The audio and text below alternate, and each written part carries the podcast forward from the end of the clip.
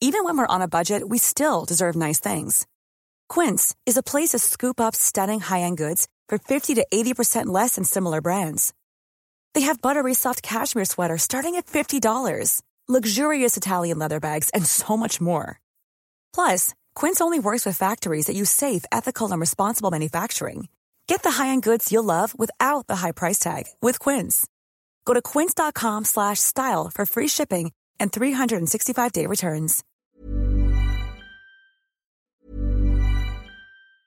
Quality sleep is essential. That's why the Sleep Number Smart Bed is designed for your ever-evolving sleep needs. Need a bed that's firmer or softer on either side? Helps you sleep at a comfortable temperature? Sleep Number Smart Beds let you individualize your comfort, so you sleep better together. J D Power ranks Sleep Number number one in customer satisfaction with mattresses purchased in-store. And now, save fifty percent on the Sleep Number Limited Edition Smart Bed for a limited time. For J D Power twenty twenty-three award information, visit j d power dot com slash awards. Only at a Sleep Number store or sleep number dot com. Hey, it's Danny Pellegrino from Everything Iconic.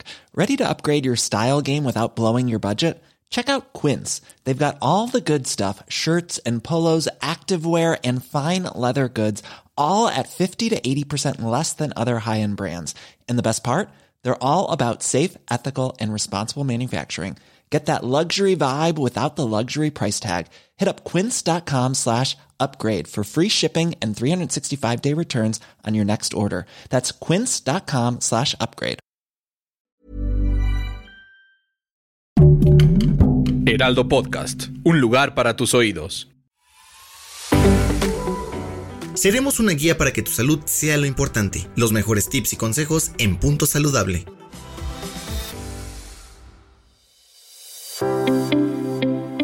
Hola, bienvenidos a este espacio de Punto Saludable. Los saluda Jimena Tena, nutrióloga clínica y funcional, para esta vez hablar del estrés y el cortisol. Empecemos miles de años atrás, cuando los humanos éramos todavía cazadores, recolectores y siempre buscábamos nuestra propia comida. Ahí nuestra respuesta al estrés se desencadenaba ante un peligro extremo, como estar siendo correteados por el depredador o estar corriendo hacia nuestra presa, ¿no? Ahí realmente era cuando el estrés se detonaba y nos permitía de esta manera cumplir nuestros objetivos y cazar nuestra comida. Pero hoy en día las cosas que nos causan estrés son muy distintas, ¿no? Ya no tenemos que cazar nuestra comida, tenemos comida mucho más accesible, esa no es nuestra fuente de estrés. Sin embargo, el mundo moderno nos estresa con cosas hasta peores, ¿no? O sea, el trabajo, la escuela, las relaciones, el tráfico, etcétera, ¿no? El cambio en esta forma de estrés es más perjudicial de lo que creemos. Y es que el problema no es el estrés de manera aguda y controlada, ¿no? O sea, como esta parte de que solo nos estresáramos los momentos que íbamos a conseguir comida y de ahí en fuera, pues no teníamos muchas más preocupaciones, eh, entonces podíamos tener tiempos de estrés, pero también tiempos de tranquilidad. Este estrés puede ser positivo, ya que esto nos va a ayudar a que nuestro cuerpo aprenda de estos estímulos de estrés y así pueda reaccionar mejor la próxima vez de una manera más efectiva. Pero el verdadero malo del cuento es el estrés que se vuelve crónico, gracias a que las situaciones que nos estresan ya no son aisladas de corta duración, sino son constantes. Todo el tiempo estamos estresados y eso es lo que nos está enfermando actualmente, ya que nuestro cuerpo pues, o sea, no puede hacerle frente a las demandas que representa tanto estrés. Entonces llega a su límite de, de poder hacerle frente a, a sentir tanto estrés. Muchas enfermedades del mundo moderno nacen de un estrés crónico, como la hipertensión, la diabetes mellitus tipo dos, la obesidad o enfermedades autoinmunes. Esto es debido a que el estrés baja nuestras defensas. ¿Recuerdas cuando te daba gripe o diarrea en época de exámenes o después de terminar los exámenes? Pues va más o menos por ahí. El estrés baja nuestras defensas y así como nos puede dar una enfermedad que sea aguda, eh, como una gripe o una diarrea, si el estrés es muy constante, puede llegar a ser enfermedades crónicas autoinmunes. Uno de los más grandes problemas con el estrés es que está completamente normalizado por la sociedad. Si te pones a pensar, luego, luego te van a venir al menos cinco personas que conoces que siempre están estresadas, seguro incluyéndote. y ya sea la gente de tu trabajo, tu mamá, tu esposo, y de ellos seguro hay uno más que tiene ya algún problema físico o mental relacionado con el estrés. Por ejemplo, gastritis o colitis nerviosa, irritabilidad, ansiedad, insomnio, o que sean bebedores de muchísimo café, eh, alcohol, fumar, como que estos mecanismos para controlar el estrés. Y pues es importantísimo que dejemos de normalizar vivir bajo circunstancias de estrés, porque este puede llevarnos a un estado de fatiga adrenal o síndrome del burnout, donde ya, nos, ya no nos vamos a sentir estresados o ansiosos todo el tiempo, sino que nos vamos a sentir con un cansancio excesivo que no se nos va a quitar ni con las horas del sueño, no vamos a tener ánimos de nada, malestares físicos, eh, mentales, depresión. Ahora vamos a hablar un poco de la hormona que es responsable de que el estrés cause tantas cosas en nuestro cuerpo. Y esta hormona es el cortisol.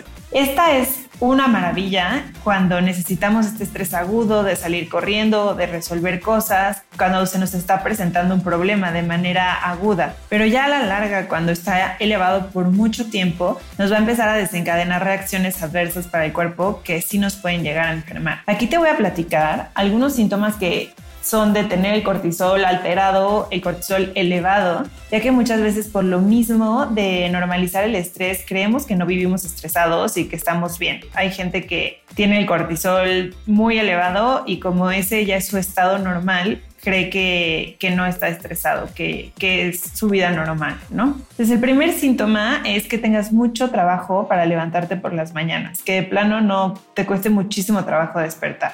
El segundo es que no tienes un sueño reparador. Este va mucho de la mano con el primer punto, porque al ten- no tener un sueño reparador, pues nos cuesta más trabajo despertarnos por las mañanas, aunque hayamos dormido muchas horas. El tercero es tener muchas ganas de consumir alimentos dulces o muy salados. El cortisol nos eleva los antojos y nos quita eh, la saciedad, nos hace tener mucha más hambre.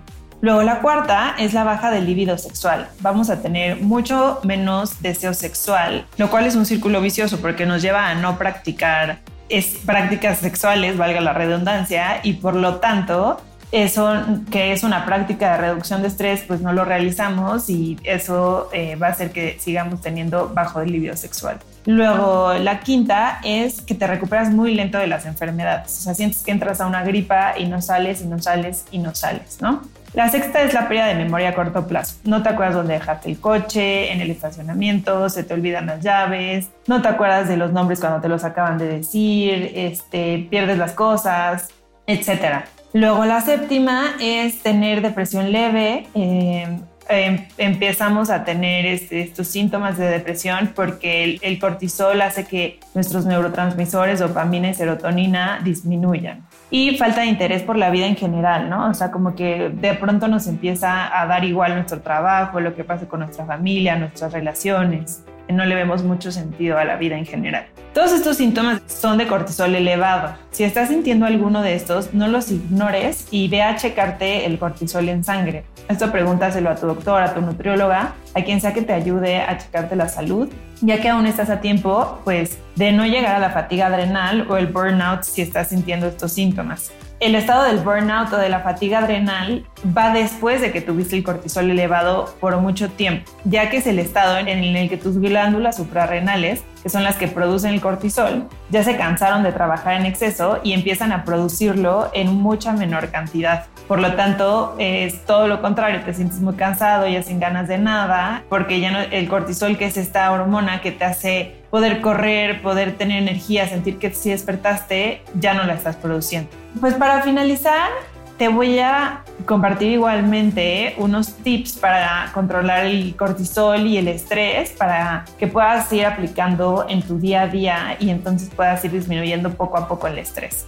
El primero es tener una dieta antiinflamatoria. ¿Cómo conocemos esta dieta? Una dieta que sea de cosas cien por ciento naturales. Quita todos los empaquetados, todos los azúcares, todos esos tienen cosas añadidas, colorantes, aditivos que no, no le van a ayudar a nuestro cuerpo a desinflamarse y a tener menos estrés. Entonces, lo único que podríamos quitar de alimentos cien por ciento naturales, somos muy estrictos, serían los lácteos y el gluten. Pero si son cosas naturales, estamos del otro lado. El número dos es eliminar los alimentos estimulantes como la cafeína, el alcohol, azúcar y grasas procesadas. Esto es realmente pues porque altera nuestro eh, sistema nervioso más de lo, que, de lo que ya lo estamos alterando nosotros con el propio estrés. Como número tres, las actividades que te relajen, hazlas todas. Meditación, yoga, bañarte con agua calientita, aromaterapia, por ejemplo, con aceite esencial de lavanda, que es excelente para reducir niveles de estrés. Cada quien tenemos actividades distintas que nos ayudan a reducir el estrés. La cuarta es tener tiempos de descanso en donde te puedas recuperar del trabajo. O sea, tienes que destinar tiempo a descansar el que sea necesario para que te recuperes de tu trabajo. Igualmente, no todos trabajamos lo mismo, no todos nos recuperamos en el mismo tiempo. La quinta, duerme no mucho después de que se oscurece, o sea, no te vayas a acostar muchas horas después de que ya oscureció. El tope para dormir serían las once de la noche. Entonces, antes de las once de la noche, trata de no ver pantallas una hora antes de irte a dormir. Y también trata de despertar lo más cercano a que sale el sol y igual, sin luz de pantallas, con la luz natural del sol. Trata de ver la luz natural del sol la mayor cantidad de veces al día, ya que eso también nos va a ayudar a reducir el estrés.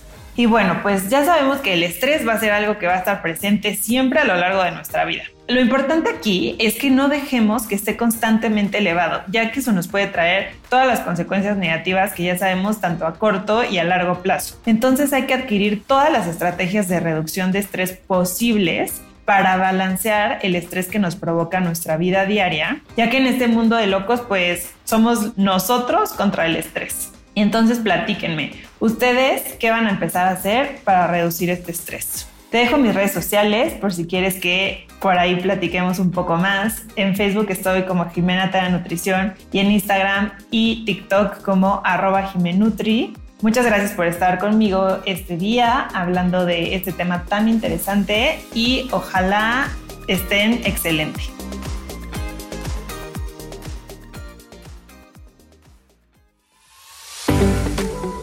Escucha un episodio nuevo cada semana en las plataformas de El Heraldo de México.